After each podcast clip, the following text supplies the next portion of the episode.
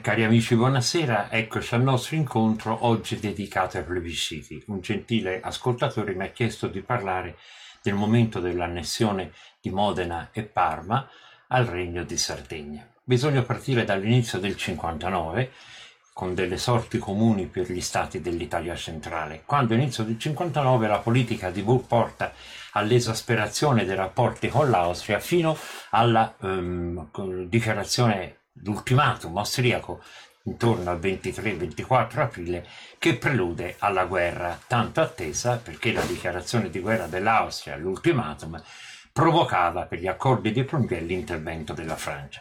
Quindi alla vigilia, proprio mentre cominciano le ostilità, l'Italia centrale insorge, insorge pacificamente.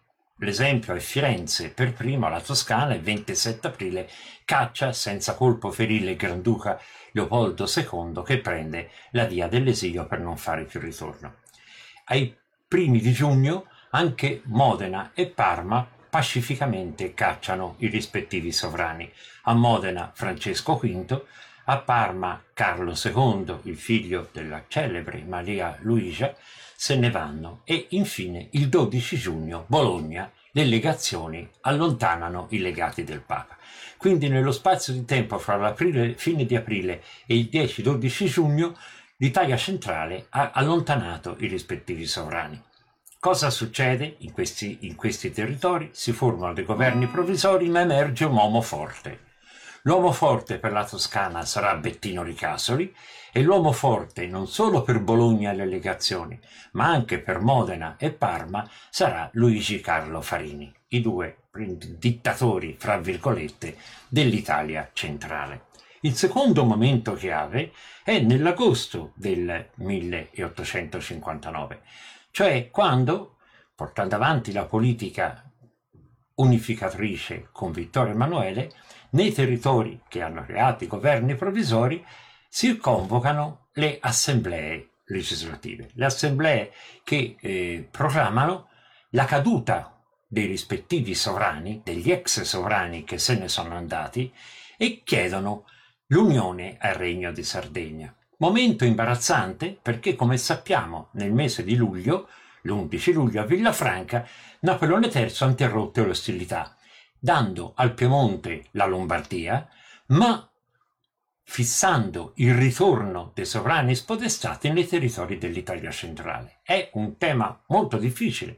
Come si comporta Vittorio Emanuele II davanti all'offerta, alla volontà degli stati dell'Italia centrale di darsi a lui, alla sua monarchia e formare questa unità d'Italia?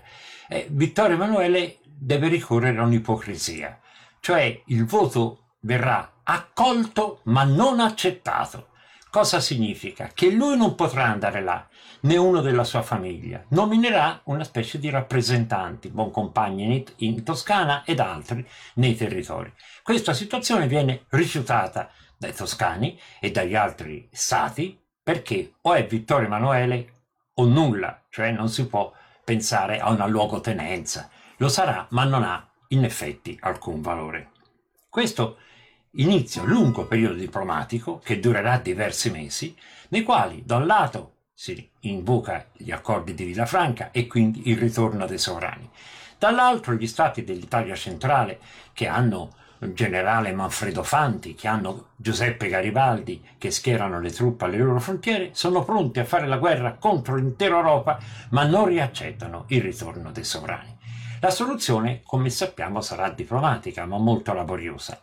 Il problema era la Toscana, perché se la Toscana si univa al Regno di Sardegna, superato l'Appennino, in pratica l'unità d'Italia era fatta. Ecco perché, fino all'ultimo, fino cioè ai plebisciti del marzo 12-15 marzo, 13-15 marzo del 1860, il governo francese la diplomazia francese fece tutto il possibile per impedire l'unione al Regno di Sardegna.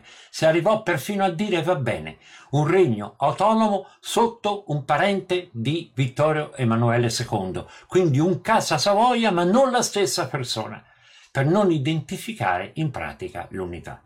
In realtà non fu così, il 13-15 marzo ci furono i plebisciti e passarono a larghissima maggioranza sia il, anzi direi quasi con voto plebiscitario, come si suol dire, in Toscana, Parma, Modena e Reggio, l'unione al Regno di Sardegna, non annessione, unione al Regno di Sardegna, che fu accolto anche subito dai francesi in cambio della concessione da parte di Cavour di Nizza e da Savoia che sì avrebbero dovuto avere una volta liberato il Lombardo-Veneto, ma siccome la guerra si era interrotta a Villafranca con la sola liberazione della Lombardia, e il Veneto infatti resterà austriaco fino al 1866, fino alla guerra eh, fra Prussia e Austria, con l'Italia alleata della Prussia, fino a quel momento, infatti, allora l'Italia non si sarebbe potuta unificare. Doveva farlo, si riunisce e si votano le annessioni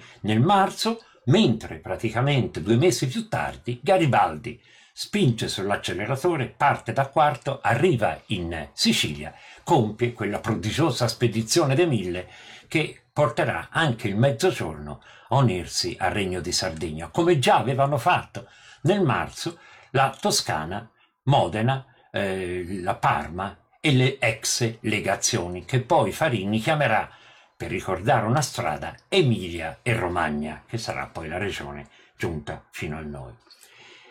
Il vero problema qual era stato? Era stato quello se fare uno Stato unico di questi Stati dell'Italia centrale o no. Farini voleva farlo, dicendo se le legazioni si uniscono alla Toscana, a, a Modena e a Parma, siamo uno Stato compatto che chiede l'unione al Regno di Sardegna. Ricasoli fu contrario e disse neanche per idea, perché se noi ci uniamo ci lasceranno sempre uniti così a far parte provvisoriamente, ma quel provvisorio che poi non si modifica mai, a far parte di uno Stato a sé nell'Italia centrale.